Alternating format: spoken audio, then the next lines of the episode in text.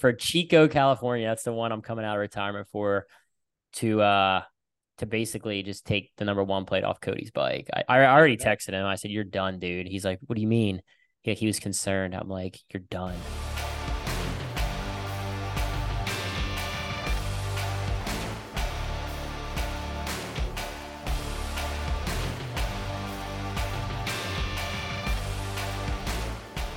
Episode 161, Tank Slapping Podcast we are doing a schedule deep dive for American Flat Track. We're going to talk about the 2024 schedule.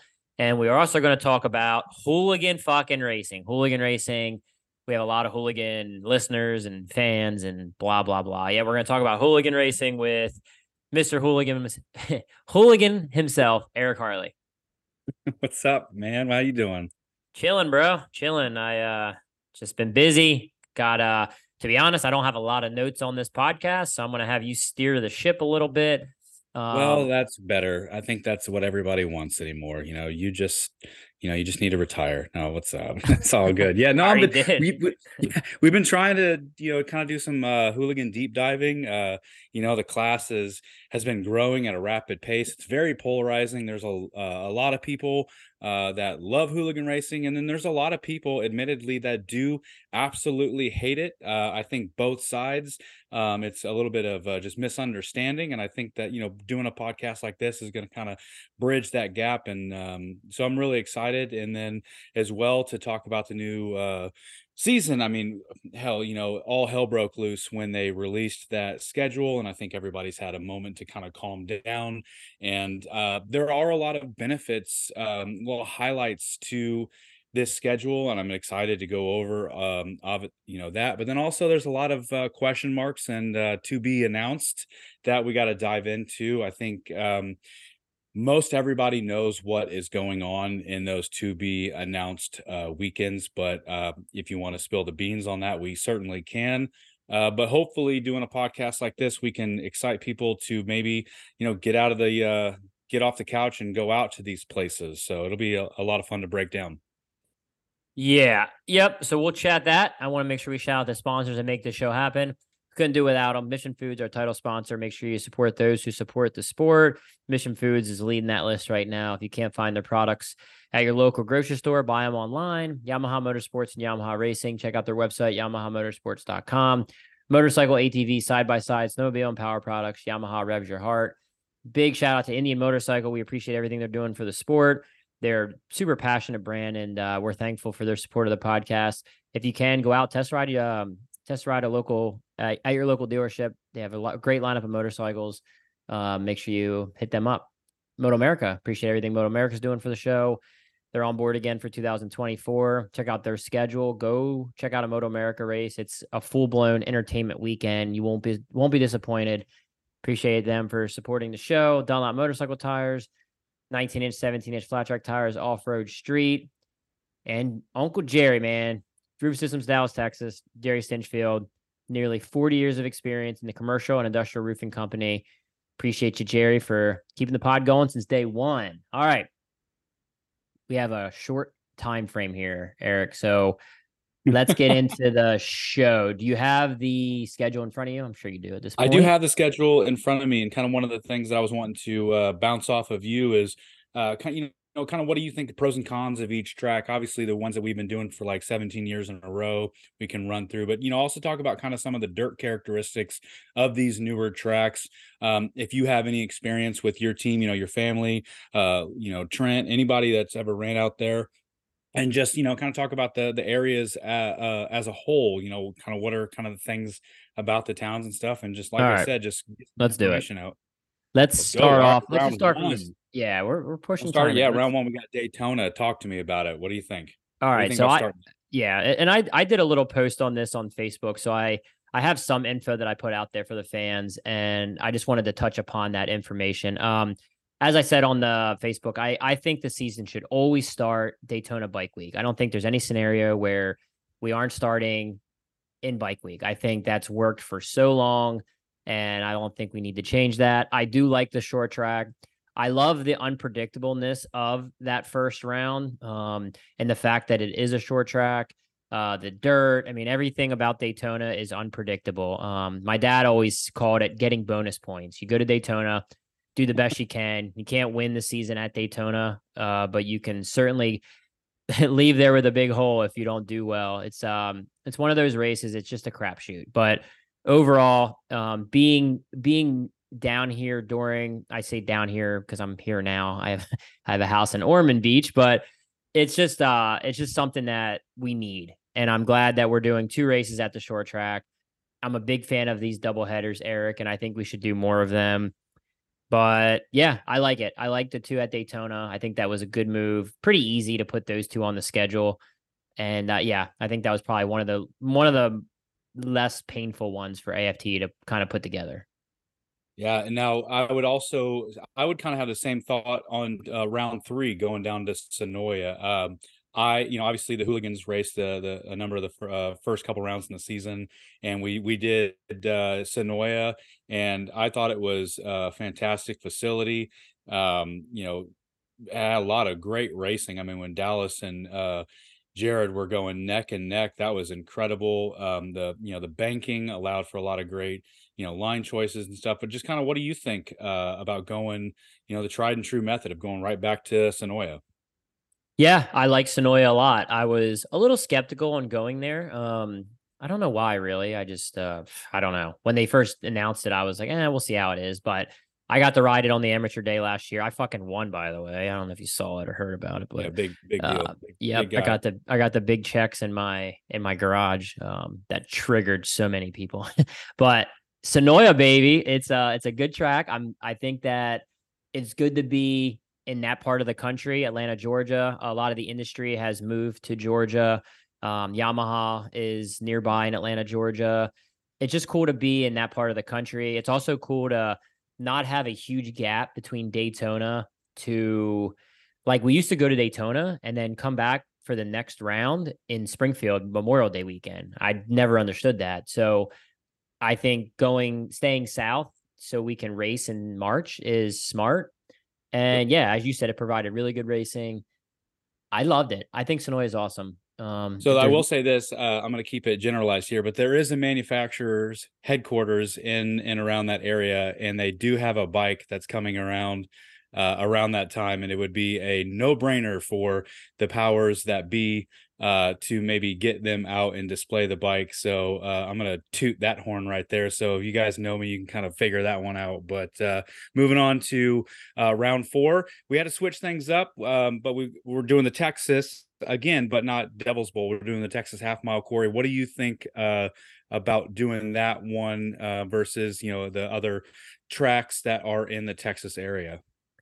Yeah, so they're not at Devil's Bowl because there's no more Devil's Bowl. They they raced their last Devil's Bowl Speedway a couple weeks ago, and personally, I didn't love Devil's Bowl when I rode it as a. I'm just going off as a rider.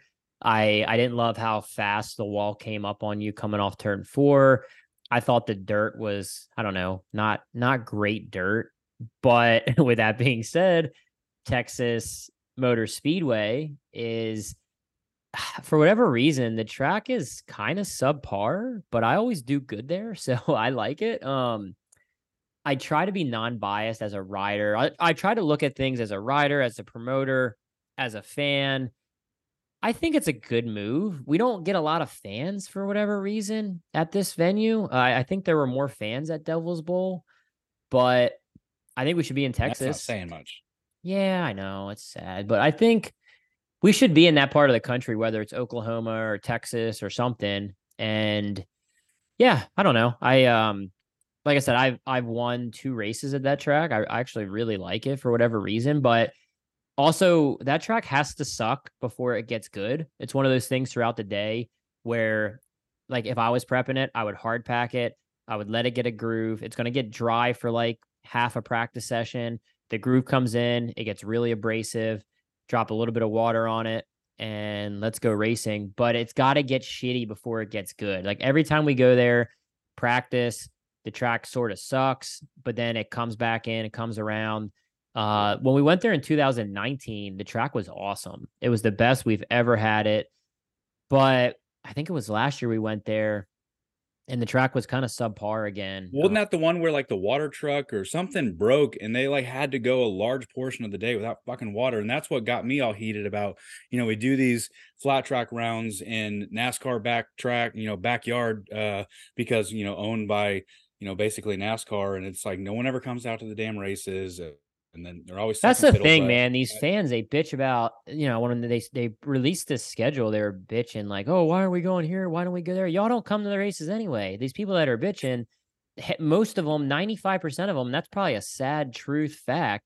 Y'all don't even come, so you're crying about why the races aren't on the schedule. Well, guess what? The promoters make money by selling tickets and yeah. you can help by buying a ticket, showing up, attending the race. Um, that's why well, a lot of these aren't on the schedule. And I'll get to Middletown here later, but I have an example of this.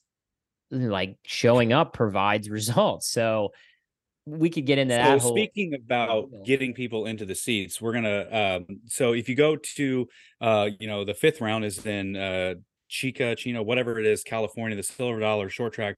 Now with its it's in California, and what's going to really help getting people into the seats for this one is that directly north of the racetrack is a homeless shelter. So California is going to be able to get all of their pride and joy. No, I'm just kidding, but no. So if you do go to the Silver Dollar short track, just know that there is a homeless shelter uh, right by the racetrack. I had to bring that up, but uh, it's a NorCal area. It's pretty remote, but it is pretty up there. Uh, I believe that it's a college town, so it could get pretty rowdy um, if they were to market that adequately. Um, like you had said on the Facebook post that you have a lot of laps playing the uh, World Outlaws video game. So it's cool Dude, that that track's still around. There's a lot that's of like history. The there. best game ever, by the way. Yeah. Anyone yeah, that's ever sure. played any sort of dirt racing game, that game came out in like 2002, and it's still the best car racing game I've ever played. It's World of Outlaws 2002 for PS2, and they have like Williams Grove in there. They have uh Silver Dollar. They have Knoxville. They have a lot of really really cool tracks in that game. And yeah, man, I'm I'm a fucking problem so on that track. That, is that a groove track? It's a groove track. It's super banked. I know if in the game, if you go off the banking, you literally land in a different continent. Like it just sends you flying. and then you try to get back on the track, and the banking's so deep, you like jump back on, you get all squirrely. But yeah, it's it's it's pretty small in the game. So like in relevance to Williams Grove or something like that, it's really small. So it'll be interesting to see. Well, I have not even looked up YouTube videos on this track. The only thing I know about this track is from what I played. I played for that video game, which I don't know. I don't know, man. It's it's cool though. It's it's kind of in a shitty location. It's not really in a nice yeah. part of California. I don't think. Sorry, anybody that's from there. It's nothing personal. I just don't think it's very uh, I think it's closer to like Nevada, right? I don't even know where it is exactly. Yeah, I just I looked it up and I saw that there's a college there, and you know, it, you know, it got kind of got me thinking too. If you and we started uh, this last year. Holy shit! It's north. It's way north of uh Sacramento. Yeah, no, bro. There's yeah. nothing up there. Nope. Wow. Nope. Yeah, there ain't shit up there. I mean, that's like the last big city, big quote unquote city before you get to Oregon, yep. essentially Redding, Redding, California. But yeah, man, it's that sucks. I mean, Reno is Reno is east of it. I don't know. That's kind of weird. I mean, sorry, I cut you off a little bit, but yeah, you go from uh, yeah. So Silver Dollar, uh, another short track. So four short tracks in the first five races actually Five. Five, out of the first six. You got a Daytona twice. Six, yeah. Well, and I was gonna say, like last year, they kind of did that too, where the season was was kind of organically broken up in between the different disciplines. And I mean, stop me if I'm sounding weird and giving them a um, you know a pat on the back but i actually like that the, that kind of continued on because the beginning of this year is all short tracks.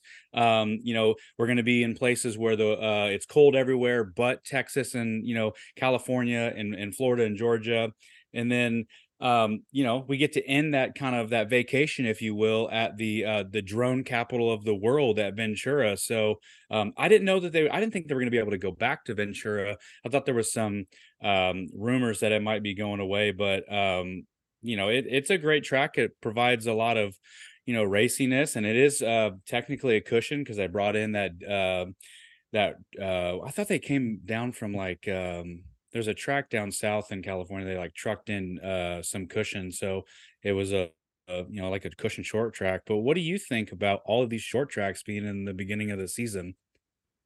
Yeah, um, Ventura is pretty cool. It was they prep it differently every time I've seen a YouTube vi- a YouTube video on bikes yeah. being there. Like I've seen it as like a clay track. I've seen it cushiony. I thought last year it, it looked really fun when they started the day, but then the end of the day, it kind of got really dry and skittery and yeah. not super awesome. Uh, to be honest, our our poll we did where we we uh we asked, I think we asked like 25 or 28 riders what was their favorite and least favorite track, and Ventura actually was not a fan favorite for the um, quote unquote fan favorite for the riders. They they didn't love it. So I had one rider. Yeah, who, I heard a number of them say if they cut it off like after like maybe like the the practice or like maybe yeah. the beginning of the heats, it was like it was awesome. Way better. Yeah, J like yeah. well, I, I just threw him under the bus, but JD said it was one of his favorite tracks when it was practice, and it was his least favorite in the main event. So, uh, yeah, I don't know. It's cool, man. I mean, I think we need to be in SoCal it's it's just important for us to be there. I know when I won I won Perris one year, it was just so cool to win in Southern California and in front of a lot of people within the industry. And I don't know, it, it's cool, man. It's we, we we know the drone shots are cool, so I I think they're just you know coming in for the for, for the drone shots, man. For the yeah. maybe we get the, some more heat maps too. yeah, the heat map thing was. they love that man. That heat map thing, I did not understand the the draw there. I'm like, all right, next. yeah. Uh, so going from uh, Orange County, if you will, to the real Orange County, uh, you know, there is a little bit of a break, but not much. But what do you think of, uh, you know, the the the back to backs in Orange County and Bridgeport?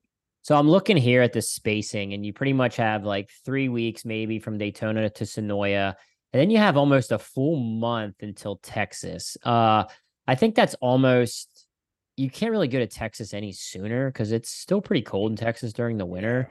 And that dirt and like that time of the year, I feel like dirt right after the winter, it's it's kind of shitty. Like it takes some time to hard pack and and yep. settle, etc. So I would have liked to see something in between March and April there, like Senoia and Texas. But I don't I mean, looking at the rest of the schedule, there's really no option for that. So and then you go from Texas. Yeah, so yeah, I mean, yeah, we could do that. But looking at April, like Texas Silver Dollar Ventura, it's back to back to back weekends. Texas to Northern California to Southern California. That trip's gonna suck. Um, sorry, to be honest.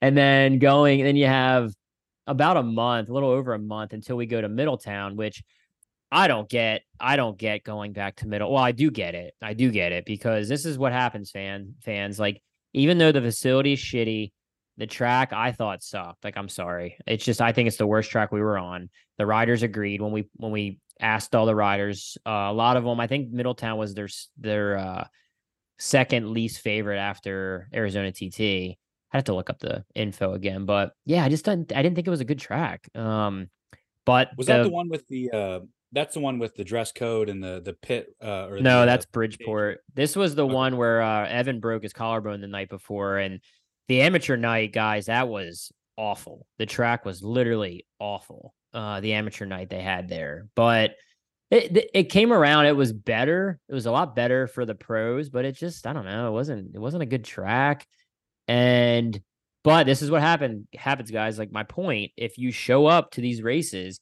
no matter how kind of crummy the track is or the racing or whatever, if you pack the stands, we're gonna come back. Probably the chances of them coming back if they're close to making money. I don't, I don't know if they ever make money, man, at this point, but uh, we're gonna come back. I think simply because the crowd showed up. I mean, there was a pretty solid crowd there, so yeah, show up, yeah, round up your posse and come out and watch the races and pack the grandstands and there's a good chance we'll show up. It's just so funny the fans like they don't come to like the Sacramento crowd, like the people complaining about not coming, not everybody, but they probably haven't been to one in 15 years. Sacramento, like, Sacramento is not on the schedule. It's like I would love to poll these people that they bitch about certain races not being on the schedule and ask them how many actually like show me your ticket stub that you were there because it's on you guys really. Uh, a lot of it's on you. Like none of it, all of it isn't, but you can help. Do you the... think that there will be the return of the night before races at a lot of these tracks? It you know it definitely was uh, a great you know way to showcase amateur talent. Um, obviously, you with it being a different entity technically between AMA and AFT, like legality, it's really hard to put amateurs on the same program as uh, the pros. But I thought that it was a great opportunity for guys, you know, like uh, Too Tall and, and everybody else that uh, did well at amateur nationals and stuff. Do you do you know? Have you talked with Robbie Bobby about that? Have you heard if there's any rumblings about that? I have no idea what they're doing. I have no no idea. Yeah, I don't know. Um, I think some of them were mildly successful, um, but I, I, think they could be better too. Like I think they yeah. could definitely promote them better. Like I know the one, the one Rob did at West Virginia was so bad for turnout they didn't even run the race. They just had like a open practice and a dash for cash or something. So I don't know. I think there's a place for it, but well, definitely know, a lot of these tracks, if they don't have the uh the the knowledge on how to get these tracks ready for flat tracks maybe having that amateur night the night before gives the the the prep crew uh, another opportunity to make it better so uh, yeah no there's definitely positives to even if it is a, a low turnout to still doing it so i hope that you know they they bridge that gap between the pros and the grassroots stuff. So hopefully they're back. But I don't know where the hell are we on the list. Is are we going to? We're at Middletown. Right um, Okay. We're at Middletown. We're going to Bridgeport. I think there I think there's better places to race in quote unquote my area of the country than Bridgeport. I thought it was uh I thought it, it provided really good racing. Like I don't know if you guys remember the Twins final at Bridgeport, but I actually went in the stands and I watched the yeah. event and the fans were hype. I mean, that was where there was five or six guys battling for the win for the majority of that race. I mean, that was a bitchin' race as far as the racing goes. But I I'd like to see see this is where I don't know why like we should go to I would love to see Williams Grove back on the schedule. Bridgeport, I'd like to see Port Royal. I think having a, a PA Speed Week would be huge just because dude, the there's a lot of fans in that part of the country. I mean, look how many riders are from Pennsylvania. I'm not trying to be absolutely biased because I'm I am a PA guy, but I'm just looking at how many of like the family, the fam, the families and friends of just the riders that come. I mean, that's that's a few hundred seats probably. So, uh, Bridgeport's cool. I just uh, it wouldn't be my first choice if if I like. I guess I'm going as a racer. Like I would prefer Williams Grove or or Port Royal, but Bridgeport's fine. It's cool to see. What is there to even do in and around these places? Like what what's around Bridgeport? Is there any? No, it's near anything? Philadelphia. It's beautiful. Okay. beautiful city so, that uh we. So there's nothing around. Okay. Nation's first capital. Really good at sports teams. I don't want to talk about the Phillies right now, but you know, I just read a book are... about Benjamin Franklin, so I'm I'm pretty hyped on Philadelphia. I'll give you that one. Oh, Benny Franklin, man, yeah, he was. uh Yeah, what a legend. so what the the chick that uh um made the flag uh Rosa what the hell? Betsy Ross. She's from Philly I think. Okay. I think I think so. Um Rocky it. Rocky Balboa. Yeah. heavyweight champ beat Ivan yeah. Drago. So uh yeah Philly's awesome. So Cory Texter? Yeah I'm Philly-ish. So Sammy Sabeja lives in Philly he lives right in Philly man he's he's right in the mix. Yep. But uh, yeah, I don't know. I like I like Bridgeport. I just it's not my favorite, but it's cool to have it on the schedule. Uh, another part of the country that we have to be in that District Six, District Seven area. I just think it's important. So it's cool. We're going back there. Lima half mile. I think we should just have six Lima half miles, all promoted by Jared yep. Mees and yep. that should be a third of the schedule, just all Limas. Does it pain you? Does it pain you to give him credit like that on air publicly to tell Jared Mees good job. Does it pain you to do that? Not at all, honestly, because I think if more people yeah. looked at what he did, it, we'd have better track prep, better tracks, but you know, better promotions. I mean, Jared makes money at Lima because not so much because the fans show up, because they definitely do, but he also brings in sponsors. So part of being a promoter, you can make more more money by lowering your expenses by obtaining sponsorships. Wow, weird concept, right, guys? So a lot That's of these uh, promoters that don't make money, they're complaining that you know they don't have riders show up and things like that. Uh, you could definitely reach out and and obtain more sponsors, and then even do you one better. You can keep those sponsors by returning uh, their investment a little bit by making it worth their time. So Yeah, it's actually weird how promoting races work when you're good at it. When you do, when you work hard, you can make money. So yeah, hats yeah, off to then, Jared. He does his job well. so uh, yeah, the same the, the track prep and you know those people have been doing it forever. And I mean, yeah, Lima is in the middle of nowhere, but still it gets people because of of you know the track and the it's racing. can't miss. it's a can't yeah, miss event. If you're gonna come to any race on the schedule, I personally think Lima is that race. It's and the cushion. You know, it's the it's it's everything about Lima. It's the number one race that we have. There's history behind it. The racing is excellent. Um, it's a it's a can't miss. I think Lima is that race. So more cushions on the schedule, please. I know Ventura is kind of one with the new dirt, but we ju- we just need more. We need cushions. more cushions promoted by Jared because again, Jared, the way he preps it, he builds all those metal drags. He hires the people. He brings in Steve Beatty, who is uh he's a Canadian you know cushion guy that knows how to work the dirt. Like he it doesn't Lima's not successful just because it's yeah. successful. Like it's successful because the guy that puts it on is uh he's successful in everything he does. So that, you put successful people in, that's how it you know that's what you end up with. So how awesome um, would it be to get a cushion track out up in in Canada? Like they've got that that that dirt up there that I, I, you know we've been saying it on this podcast before. What's what's stopping us from going up north? And I don't know. I'm sure there's some you know legal lawyers reason as to why we can't. But how cool would that be? Passports. To, uh, yeah, yeah. Vaccine. There's a lot no, of people that have been arrested have vaccine anymore. it was vaccine bullshit. You couldn't go in unless yeah. you had a vaccine, but now, yeah, you can you can go in and uh I don't know. We'll see. But um from Lima to the Quoin, it's only one week, and that week prior is amateur national. Yeah. So uh, that doesn't sound like a lot of fun for me. I'll probably have to do Lima and then go right to oh, coin. Quoin, spend you a week love in, it beautiful Du Quoin. and then and then we'll be there for the mile at Du Quoin. I think the mile is actually at the end of amateur nationals. Yeah. This this trip where it was in the middle kind of ish that or this year. So yeah, there was like two days after it, and it was like on a Sunday and a Monday. So I gotta give him credit for kind of um, condensing uh, amateur nationals and making the pros be and again they're two entities but uh, you know essentially you've got the amateurs uh, with everything culminating in the pros because that's where that's where these kids are trying to get to so it's just yeah i think it's just awesome well, I don't think they it'd be smart for AFT to promote it unless it was during amateur nationals. Oh, well, I say that, but fuck, there weren't that many people at amateur nationals last year. I mean, it's I don't really? know. I thought the crowd was decent. I mean, it was decent, bro, but it's not like we didn't have. There wasn't even that many people at amateur nationals, though. I mean, oh well. So hundred dollars a class, right? So. Try, yeah, I mean, it's. I don't know. I I guess at this point, I'm just thankful there are there is a mile on the schedule because this is the first mile of the year, middle of July. Uh, the only thing I'm bummed about, I'm going to throw a plug at the Barbara Fritchie Classic on July 4th in Frederick, Maryland.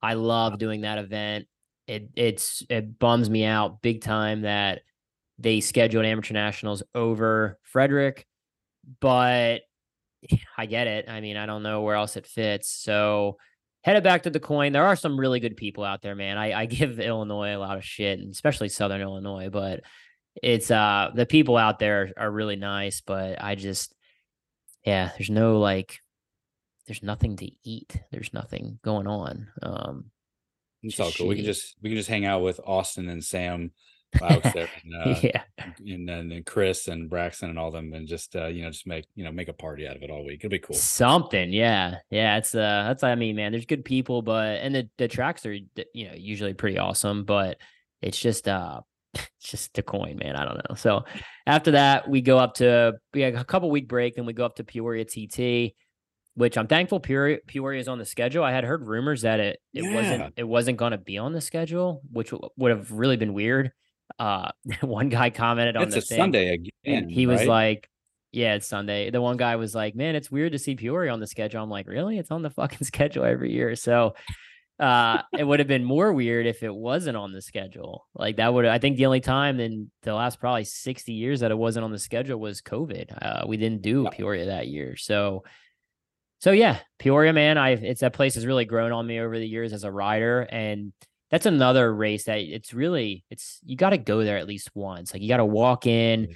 Um, it just blows my mind how how historic that place feels walking in there, and it's just a cool just a cool track. I mean, there's not a lot of not a lot of passing, but how unique that place is, it's it's it's just nothing like it. So yeah. Well, and Peoria as a city is growing, right? It's not that far from Chicago. No, Peoria, you know, nice. and there is uh you Ain't know bad. airline flights into Peoria that you can and there's just a lot of stuff to do down on the river if you wanted to make a weekend trip out of it. It's a it's a yeah. great town. Yeah, and we uh my van blew up or broke there last year last year. So uh I didn't plan to be there, but we were we were there for quite a quite a bit longer than we wanted. But yeah, Peoria is decent. It's better than Du Quoin as far as uh places to eat and shit. So um, and they yeah. have that Friday night race too. If you're uh if you're wanting, yeah, to, Peoria Speedway. Yep, Peoria Speedway, and then they have Galesburg. So they uh they have a little speed week uh kind of scheduled around the Peoria TT. So uh going into my favorite trip of the year, which I didn't make it uh, out there this year, it really bummed me out, but Black Hills half mile again uh this year i'm sorry this year it was a day race which i thought was i'm sorry guys that was dumb. Uh the reason was because we had to get over to see Lynyrd Skynyrd i just don't know how you plan around a concert. I don't know how you you sacrifice a the, one of the best tracks on the schedule because you want to schedule around a Lynyrd Skynyrd concert in fucking downtown Sturgis. Well, wasn't it because it was last minute? Because it was supposed to be the Buffalo chip, but then that wasn't up to speed, so they had to like retro plan for Black Hills. I, I don't know if that's true or not, but that's a, that's what I had heard. I don't know. I just thought it was yeah. Yeah, I'm sure there's a reason behind it. And people from uh, AFT that are most likely going to listen to this, they probably are.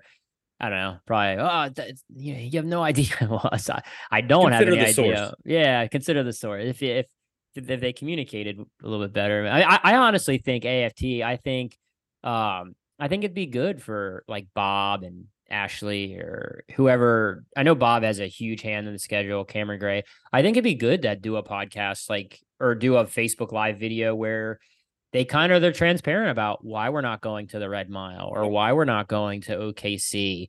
Um, it's really hush hush.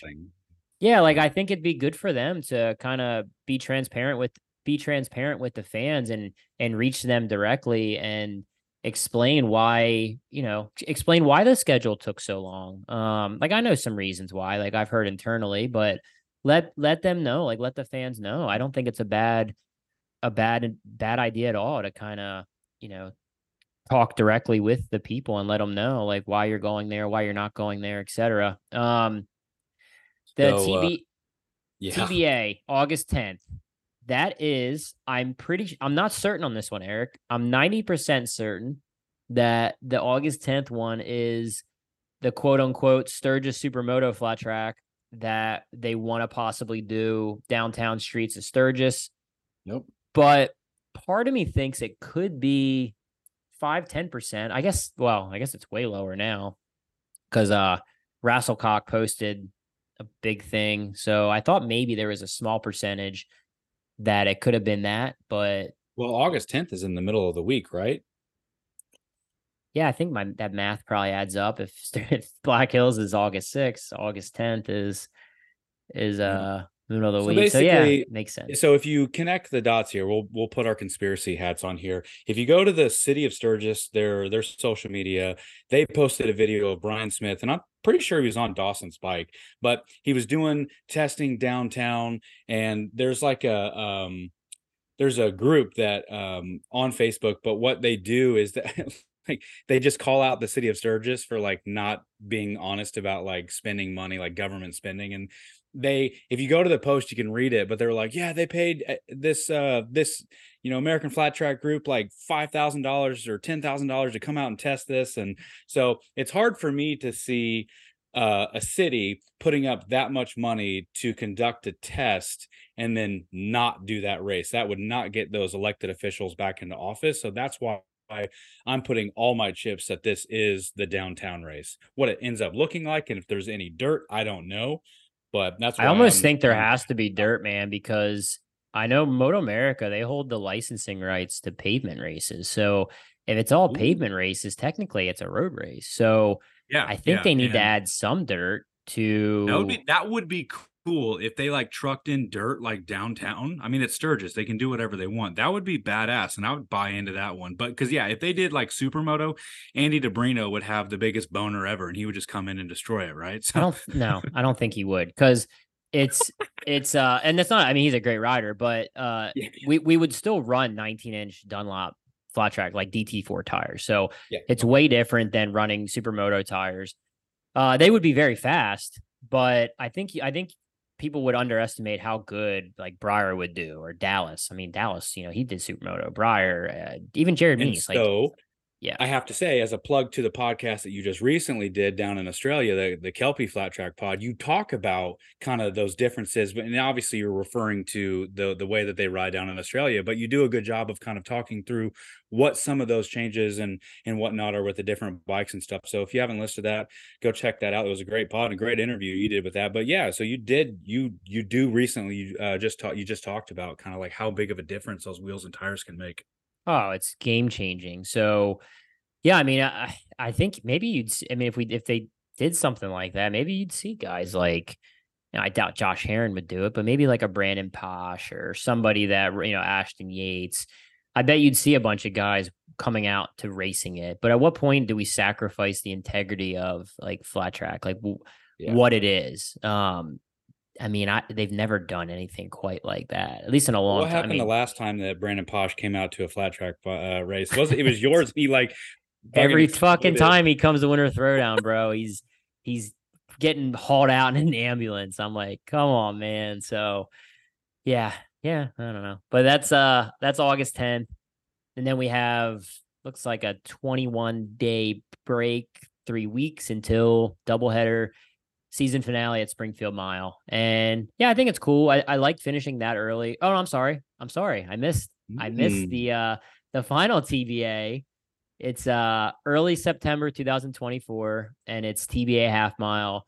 And all indications from what I kind of know is that'll be Charlotte if they can figure it out. I think they're waiting on the super motocross schedule to come out. I've heard they want to not collab with them, but run the event on the same day as the Super Motocross, thinking they will potentially draw fans from Super Motocross straight on over to Super Twins flat track. So that would have to be the playoffs for them because their regular season schedule's out and it ends before September. So um dare I be optimistic, but I think that's a great um you know a great move but on on them to maybe partner with them because you've kind of seen some partnering with some like four wheel activities that doesn't really translate. Um, I think that it would be a great opportunity for them because I mean I know that it's you know uh, outlaw racing, but out here there's a there's a big Lords of Dirt race and they partner with Twitch and like all the freestyle guys and that damn place is packed. And I would like to think that it's packed because of flat track, but it's you know the freestyle and it's they put that all right in the middle of the the the track and so I mean I'm not gonna you know get too optimistic like how cool would that be if they put a, a supercross track or something like that in the middle of a flat track but I just think at least bridging that gap between um, that crowd and even Moto America is a is a no brainer. Yeah, I just don't. I don't think it's. I think I don't think people are going to want to watch Super Motocross all day and then come over and quote unquote, I'm just quoting what they might say, watch a bunch of guys go around the circle. Like those guys, they're going to the Super Motocross race. They want to get hammered. They want to watch the racing. I just don't see that. I don't see how we'll draw very many of them over to the half mile. I don't think it's the same demographic. I mean, it's kind of like kind of like these rally races I've talked about on the podcast, the Daytona, when we went to Laconia, Sturgis, we don't really draw we don't really draw the bikers into our races anymore. Like they'd rather ride their Harleys, go to Main Street, get hammered. They don't really want to sit down for eight hours and watch flat track. And I'm not saying I agree with it, but the only time it's ever been successful is when we actually bring the race inside the bar. I like the buffalo chip. Um, well, unfortunately, I think that to go back to what you had said earlier is that I think AFT is selling that to sponsors who aren't quite as knowledgeable on it. So they're like, "Oh, hell yeah, we can get our brand in front of these people," but then you know, kind of like what you were saying, not really understand that it doesn't necessarily get people in the seats. So I don't know, maybe Yeah, I, I like to... it, man. I, I like we're mm-hmm. going back to Charlotte. It's a it's a really cool racetrack. I mean, the last couple times we've been there, it's been kind of rainy and crummy. Um, but generally speaking, that place has always been like when it's dry and it's it's awesome. It's a really cool track, and being in Charlotte is a good thing too. I mean, it's the, home of NASCAR, so it's well, it's the home of Sammy Halbert now, so we can have the the banquet at his uh, his new place. yeah, no, nah, I mean, it's there's a lot of really cool people that live in that area. So it'd be, yeah, it'd be cool to have it there. But again, that's TBA. We don't know for certain, but that's kind of what we're going off of. So generally speaking, man, I don't hate the schedule. I think it favors it doesn't favor the privateers, but it's definitely more appealing to those riders because there's only three miles. And the miles that are on the schedule, Du Quoin and Springfield, they're not drag strip miles, I like to call them, like Sacramento Red Mile, where really long straightaways, tight and slow corners they're more momentum based miles. So I think you can get away with not having a complete rocket ship. Um, and yeah, a lot of short tracks, a lot of, yeah, a lot of really, I don't know, really cool tracks. I think I don't think it's a bad schedule at all. I'm not even going to hammer them really too bad on getting it out this late. I I I think it's definitely they should have definitely got it out sooner, but I I understand I understand uh things happen, but yeah, I don't know. I, generally speaking, I think it's I think the schedule's fine. Um yeah. You give it what what would you grade it? If like with the with the TBAs, basically we know what the TBAs are. What what grade would you give uh the schedule? Hmm. I don't know. Maybe like a B minus or a really good C plus, like right on the money, B minus. I guess I guess maybe one more TT would have been nice. N- not necessarily needed, but but I think we need at least one or two more miles. I mean, yeah, the cons of this is we still have one cushion track. Essentially, I Ventura I don't quite count that. Daytona I don't really count as a cushion. Uh demographically speaking, like we don't there's only one West Coast trip, it looks like. I don't really consider South Dakota West Coast. Um, it's only one really West Coast trip. Yeah, I don't know. I think it's okay. Like I don't want to I don't want to hurt anyone's feelings too much or whatever, guys. Like I'm giving you a little pat on the back. It's not bad. I just think it could have came out uh, sooner. And yeah, it ain't bad, Eric. I gave it a B minus. Yeah, I'm about the, the same with you. I I definitely as you know as a an avid fan, uh, I love the miles. Um, so I I definitely wish that there were some more miles. Um, but on but on the flip side, I do think there's a lot of excitement in short tracks. Um, so I know that's kind of a minority uh, viewpoint, but I, I I do like the twins on the short track, the bumping and the banging and and everything. So I, I like that they're short tracks, but the short tracks are fine, man. They're fine, and like Senoia is not even a short track. That's basically a small half mile. Yeah, the way it's ridden, the ra- the way uh the gear like the gearing is essentially like a small small half mile and silver dollar that's it's not doesn't i don't think that's that small either i think it's pretty pretty decent size it actually reminds me of um there's a track called Gas City in uh, Indiana, I think it was that we did, and I think it'll be similar to Gas City. But I also have no fucking idea. I'm just going like I'm just going off of playing it on the video game. That's like my references. I mean, if we're going off the video game, y'all are fucked. Like I, I get around there on that game pretty. pretty retiring. Yeah, for for Chico, California, that's the one I'm coming out of retirement for. To uh to basically just take the number one plate off Cody's bike. I, I already texted him. I said, You're done, dude. He's like, What do you mean? Yeah, he was concerned. I'm like, You're done. Big privateer Cody. I'm coming for your your lunch money. Yeah, yeah, privateer Cody. So um, I don't know. There's a lot more we could probably talk about in the schedule, but we're pushing on time. I definitely wanted to bring up the hooligan stuff. I'll I just wanted to share a little bit of, of my thoughts on kind of how the hooligan thing has kind of unfolded over the years from my yeah. point of view. Um, I've always been a fan of it from the very first time I saw it at Costa Mesa and before it got as popular as it did. And I am going to give a shout out to Roland, um, Roland Sands, because like he really did pop make it popular. I feel um, like it, it wasn't really a thing. It, like guys did it before he started. He picked it up and ran with it but he was one of the first advocates to kind of push it you know, he brought in Travis Pastrana to do it. He brought in Robbie Madison. He brought in Twitch. I mean, he brought in all these guys that kind of helped make it popular. But at the same time, it's just it's become it's become too there's too many egos with hooligan racing now where it almost pisses me off as a pro racer. Like when some of these hooligan guys talk to you, it's like they're on your level as far as like riding a, a motorcycle goes. And it's they they but they they want to get paid big money, quote unquote big money, like decent money. Like these guys want to get they want to have a fucking five thousand dollar purse, but they don't want there's like a list of people that can't ride most of them. Like, oh, you don't want pros. And then if a former pro does ride it, they they're pissed, they're annoyed. Um, so they want to get paid big money, but they don't want to race people that race for money. like they're they're almost entitled in a way where you know, and I'm still a big fan of hooligan racing. I I pay the hooligans a decent amount of money at all my events. I I'm an advocate. I have a lot of friends that ride hooligan racing, but there's just some people that take it way too serious, guys. Like if you want to take it serious, you want to make money, you want to talk about it in your Instagram bio. Uh, I think the X Games, having the hooligans in the X Games, uh, made it worse because now you yes. have all these hooligan riders that were yeah, I've been in. They tell chicks at the bar, I was in the X Games. Blah. It's like, dude, you rode a fucking hooligan bike in the X Games.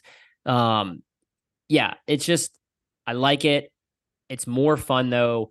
The guys that don't have egos with it, uh, that they understand kind of where they're at with it. Um, and they're still good riders like Rich Heverly, Dave Kilkenny, um, guys like that that are really, really good riders, but they're not. They don't ruin it from like uh like the pro riders watching they're yeah, I don't even know where I'm going with it, but it's it's it's kind of it's it's it's gotten out of hand a little bit.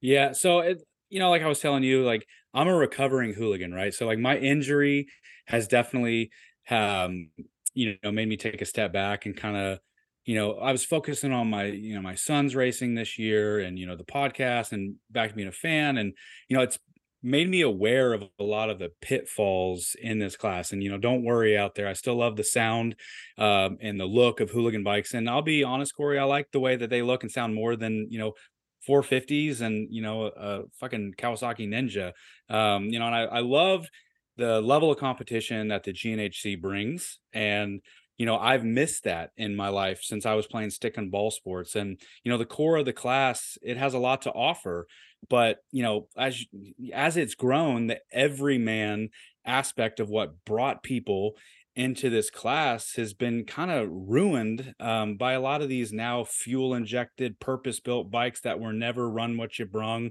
uh, they bought them specifically to you know race and on the flip side you talk about the positive of roland sands uh, but i will say that like it kind of started going down that with like the X Games and when Roland Sands big money and then when AFT and GNHC got together. I mean, for Christ's sake, I have an AFT number. Jason Griffin, who was a real pro, couldn't run 23 because of me. And like even at the time when that happened, I was like rolling my eyes. I'm like, what? Uh, uh, that's that's silly. And now you have guys like flying to races and signing contracts and fucking you know acting tough on social media. And then, but on the flip side, they're the same people that are like complaining about Mark Tepper's riders. And you know that Mark Tepper is an artist and his bikes are fantastic. Don't get mad that you know he's got Ron Woods and you know Barnsey and all these people and like you know Sean Bayer um don't don't complain about that uh, it's it's just it's really frustrating you want your cake and you you, you want to eat it too you know? I'm i put tanner dean on my bike after i got hurt and without any practice without any changes to the bike he goes out and wins super pole and dominates out at the west coast and it's just like we just got to relax right? You know at the at its core hooligan racing is YMC basketball, YMCA basketball. It's fun. It's a great time with your friends. But when you leave the gym, you know, does it really matter when LeBron James could still cross you up six ways to Sunday? Like, let's know where we're at and stop killing the class with egos and know that we are a part of flat track. We're not any better. Let's try and, you know, grow it at a grassroots. And, and, you know, that's what I was also saying. It's like, let's take a step back because, like, the blowhards are in the minority of the minor- minority but like on the flip side that like the capabilities of a hooligan bike are just way too much for like an amateur rider uh to hop on and you know yeah, I mean, you could look and like, yeah, you dumbass, you got hurt at Lima. I'm like, no, but that's that's true. I'm not a pro. I never was a pro. Like these bikes are just so fast and so capable that it's just the the, the rider and the bikes don't always line up. And I don't know. Do we do we want it to go back to how it was, or do we want to lean into it like Moto America does, and it becomes another class? I don't know. I was going to put that to you. What do you think? Should we lean into it and just make it like it is for Moto America, or try and keep it at the at the grassroots level?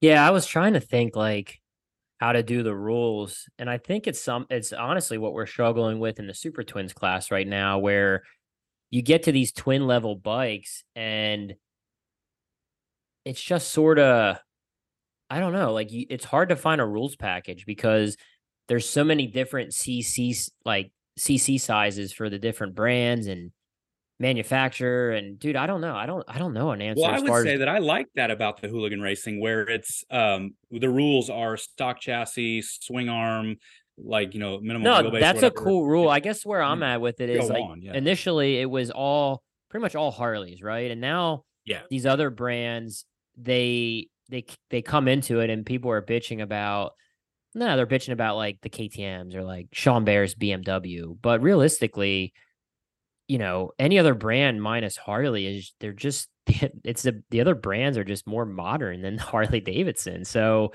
it, it's a it's a Harley Davidson brand thing, and and I can speak on it because I grew up in the Har- I grew up in a Harley shop. I know I know well, the I Harley that, brand like, very very well. me if I'm wrong, but I'm the only hooligan out there that isn't like that's not Harley, but like still air cooled, uh, you know, twin seven. I mean, right. like those like basic rules. Like all you're asking me brands, if you're the only one. I know. I know. I don't know. No, it's just just like they're the only, every other brand has gone like to the future and they're fuel injected. And I like yeah. it, man. I I like the class. I think it's cool, but I think the big purses.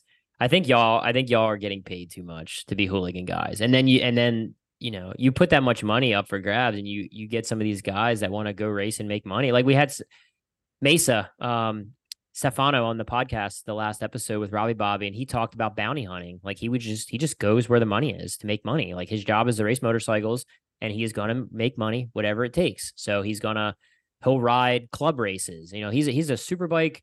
He had a pretty much an essentially he earned a factory BMW superbike ride, not factory, but factory supported. But he's still going to like WERA club races to take their contingency money. So, but then but then they the, the hooligan guys they you know they want to get paid big pretty decent money but then they bitch about like former pros riding it. So that's the part that frustrates me. It's like they want to get paid big money but they don't want to race guys that are you know that are used to racing for money. So yeah, me, it's like, fine. Like if you simplified hooligan racing if you made it 100% payback or made it like the astro cup guys where they're not making big money and they're former like Ronnie. You put Ronnie Jones on a hooligan bike, he's gonna whoop your asses. So, um, yeah, I just yeah, that's that's just something I I struggle with is. Well, I think if you're 50 plus and winning hooligan races, relax. If you're younger than 40 and winning hooligan races, turn pro and relax. So either way, relax on the egos and just you know let's work together on figuring out. Well, dude, we, you have you have these 30 like 30 year old guys which 30 is not that young. Like i'm fucking 36 right? So you have these 30 year old guys that show up to some of these races and they're like oh you know i don't want to push it. I gotta get up for work on monday. It's like bro you sound like you're 60 years old. Like you're fucking 30 30 is the new 20 man. Like i i think i mean 40's not that old. So most of the and i'm gonna uh, hammer my buddy Kyle Snyder a little bit. I love you dude but he's uh you know 30 plus the vet class you know i don't want to race the kids. I'm like dude 30's like that's not that young. I mean that's not that old that's not old. Like 30 well jared mees is 37 yeah. and he's the best best rider in the world and he's 37 so um i just think like if they're 50 years old and they say it it's one thing but i've talked to multiple people that are like in their early 30s and yeah, I gotta get up for work on Monday. I'm like, what? You're, I get that, but you're you're talking yeah. like you have a cane and shit. Um, so I like hooligan racing, man. I'm a big supporter of it, but there's definitely there's definitely a way to approach it, and like I like but the I like that. Um, to go back, you know, we kind of talked about uh part like um, you know, do we lean into it with American Flat Track? But like even at the grassroots level, do you lean into it and and make it a pro class where like okay if you're going to ride hooligan it's just going to be a pro class or you're not going to ride a pro class because you're a hooligan because i'm i'm big on you know it all starts at the grassroots level so with i don't think we need tracks sorry i've been cutting you off i don't think we need a I don't think we need a third class at AFT. Like, I think two of them should be enough to where we sell the program based on those two classes. And to be honest, I don't I don't like the Astro Cup. Um, just because there are some egos associated with that a little bit. Not from like a lot of the guys, like most of them are super cool, like Jackie Mitchell, Ronnie Jones, Kevin Varnes, Garth, but like like Charlie Roberts, like he was like a Astro superstar. You know, it's like, bro, relax. You're not fucking Astro. So that I don't love the Astros. Maybe once a year. Like I think it's cool to see them do it once a year, but it got played out. Like got like they were doing it every other race. It seemed like. Um, I like I liked last year where it was a mix of all the three classes, like Hooligan, BTR, and Astro Cup. And that's what I was getting at. Like I like the B, yeah. yeah, I like the BTR. I really do. I like BTR. I think there's a place for that. Um, I think their schedule is just enough. Like I think I don't think there needs to be more or less. I I think four to six races is good. Um, hooligans, I don't. It was cool seeing George Roeder and Dominic and all those guys run it at Lima, but I just maybe once or twice. Like I don't think we need to have it every race. I mean, if guys want to be, if they want to, you know, race at AFT events, get your pro license. I don't know. I mean, I think once is good, like a novelty, but I'd like to see again only once or twice. I'd like to see an open amateur shootout. I'd like to have that. I would love to see at Daytona Short Track I'm not trying to be biased. I'd love to see a PW 50 class at Daytona Short Track. Like I think the the crowd would go crazy if there was 12 kids on PWs or even 50s and 50 cc's in general. But I think it'd be so cool to have a 50 cc shootout. Um, the crowd loves that at Supercross. They love it. Like, yeah, I think I think we can look at different things. Um, we pretty much go to hooligan racing, we go to the Astro Cup because of the people involved with it. They're making that push, but um, I'm still going to pay the hooligan guys at my races a decent amount of money. They put on a good show. There are big name guys that run that, but I'm not going to pay more than what I pay. I'm I'm not going to cut a hooligan guy a thousand dollar check for winning a local race. Like that's crazy to me. Um, if you guys want to make that big of money, sign up and ride my open expert class at Winter Throwdown. If you win open expert every race at Winter Throwdown and you win the Thursday night 1v1, you're going to make a five, six grand. So if you want to make big money, well, race pro. So I'm going to, I'm going to throw this one out to you and we're already going to get burned alive at the stake by the hooligans, but I, you know, obviously, like I've said it, I love it. And, you know, I had a lot of fun riding hooligan, but do you think I can't shake what Frankie Garcia said about the 250 and 450 and how that's the future. And it's got me thinking about, you know, well, has hooligan racing kind of taken over the twins? And um, I, I just that's where my brain I can't I can't shake it that yep, focus on 250 and 450s and then hooligans become the the twin. I mean, I I, I think it's what, such what, a struggle. Like this is something I've been thinking about. I think it's such a struggle and it's so much extra work and planning to come up with rules packages based on the twins you know, like I said before, there's so many different CCs, the KTM 890, the Yamaha 700, the Kawasaki 650. There's so many, there's so much variety where it's so hard to come up with rules packages, especially because they change stuff every year on these twins. Where the moto bikes, like the 450 class, it's predictable and all the bikes are very similar. So you you don't have to be creative where oh well let's restrict this bike. Let's give this bike a heavy wheel. Oh oops that was too good. Let's take two pounds off the heavy wheel. Let's give this bike traction control. Like the rules are so hard to explain and they're so mixed bag in the twins where dude it's it's stressful for anybody to even start a twins program because you don't know there's no three four year plan when it comes to running a twins team because everything changes so much. Where the 450, it's so predictable. Like you know, for three four years, that class is gonna it's not gonna change because you're you're mirroring Supercross, you're mirroring Moto.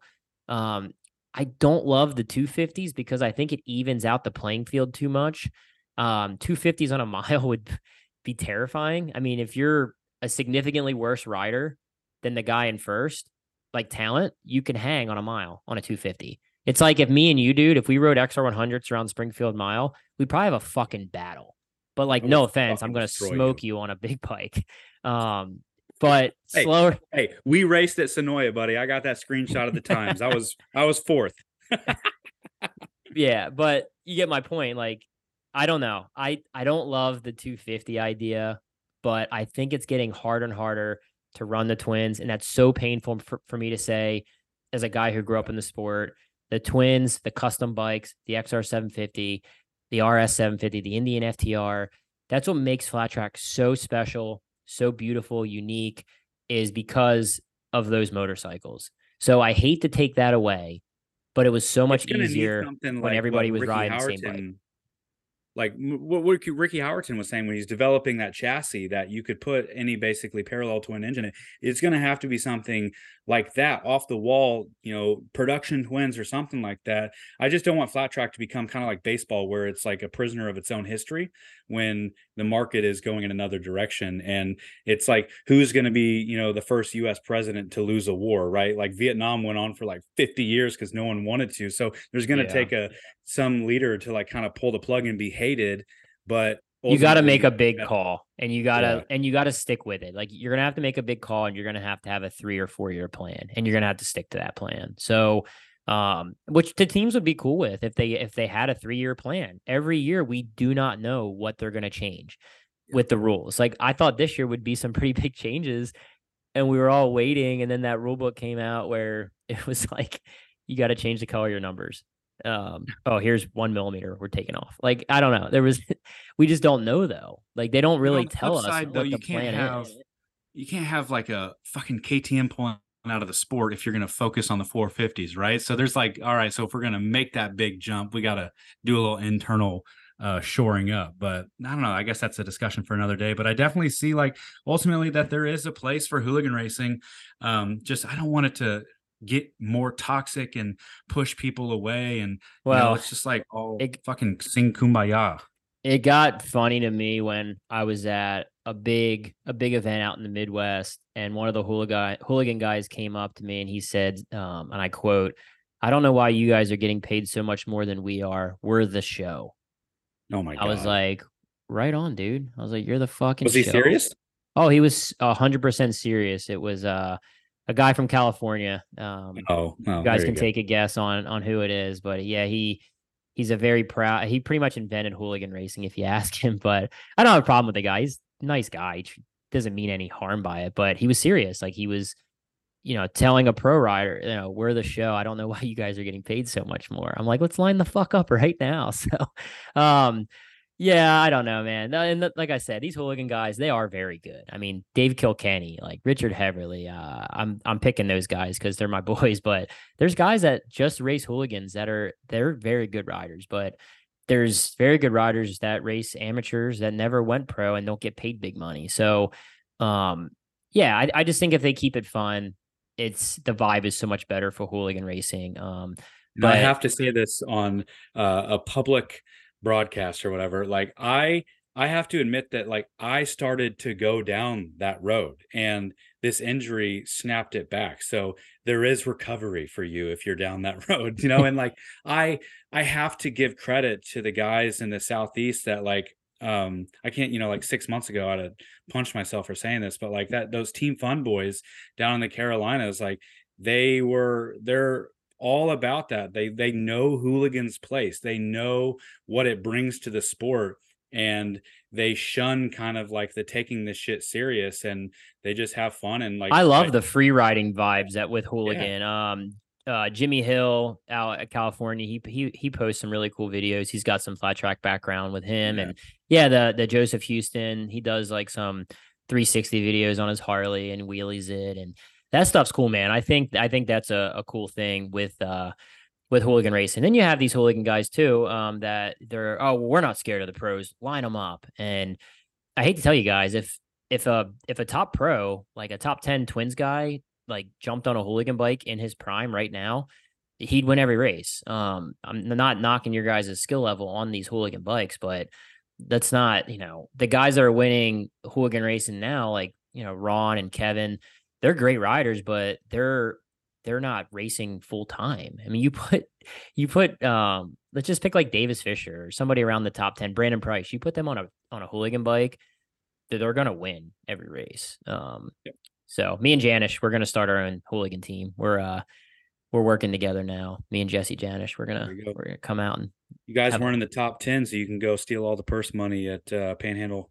I saw that's a big that's a big payout, man. That's uh that's what kind of got me on the on the kick. I'm like, holy shit, these guys, dude, if somebody swept every race down there, they could make a few thousand dollars to ride a hooligan bike. I mean, oh yeah, and then like uh, the you know the end of season purse that's like put on top of it. Yeah, it's good money, man. It's that's yeah. crazy. It's crazy. So yeah, uh, again, big hooligan fan. Just it's uh, it's gotten gotten crazy. But all right, man. I know you got to bounce, right? So appreciate yeah, you. Uh, go back to work. Yeah. appreciate you coming on, bro. I, we could have talked way more about schedule and hooligan. So, uh, anybody has any questions on this or you want to chime in, send us a message, and we will uh, we'll do some Q and A on the next pod, kind of following up on on the schedule and the the hooligan stuff. So, thanks, bro. Appreciate you. I'll I'll do our I'll do my uh, closing after you go. All right, I'm getting out of here. Have a nice life. All right, take care. Bye. Oh man. All right. Well, that was uh like I said, that was a good podcast. Uh generally speaking. Uh we could have talked about it a lot more. I want to make sure thank you guys all for being a part of it, subscribing to us on iTunes, SoundCloud, and Spotify. We are also pushing the Patreon stuff. We appreciate everybody that is kind of joining us on there. It's a really cool thing. I, I kind of avoided doing the Patreon thing for a while, but um with Erik and Billy kind of pushing me for it, I finally caved and it's been cool. Like it's been cool to communicate with people on the Patreon page. Uh, it's ten dollars a month. If you uh, subscribe to that, you get two episodes every show based on some insider knowledge within the sport. Uh, for example, the first one we had Kristen Lassen, social media for American Flat Track. We had her on and we talked about everything, the ins and outs of social media and being a racer. And then the last show we had the man Davey Durelle on the podcast. We talked wheels, tire pressure, cutting tires, treating tires, making liners, uh, wheel widths. We talked a lot with David Durelle. It's like an hour and 45 minute podcast. So if you want access to those pods, uh, you have to subscribe to the Patreon and you have to pay. So you can be a free subscriber to Patreon.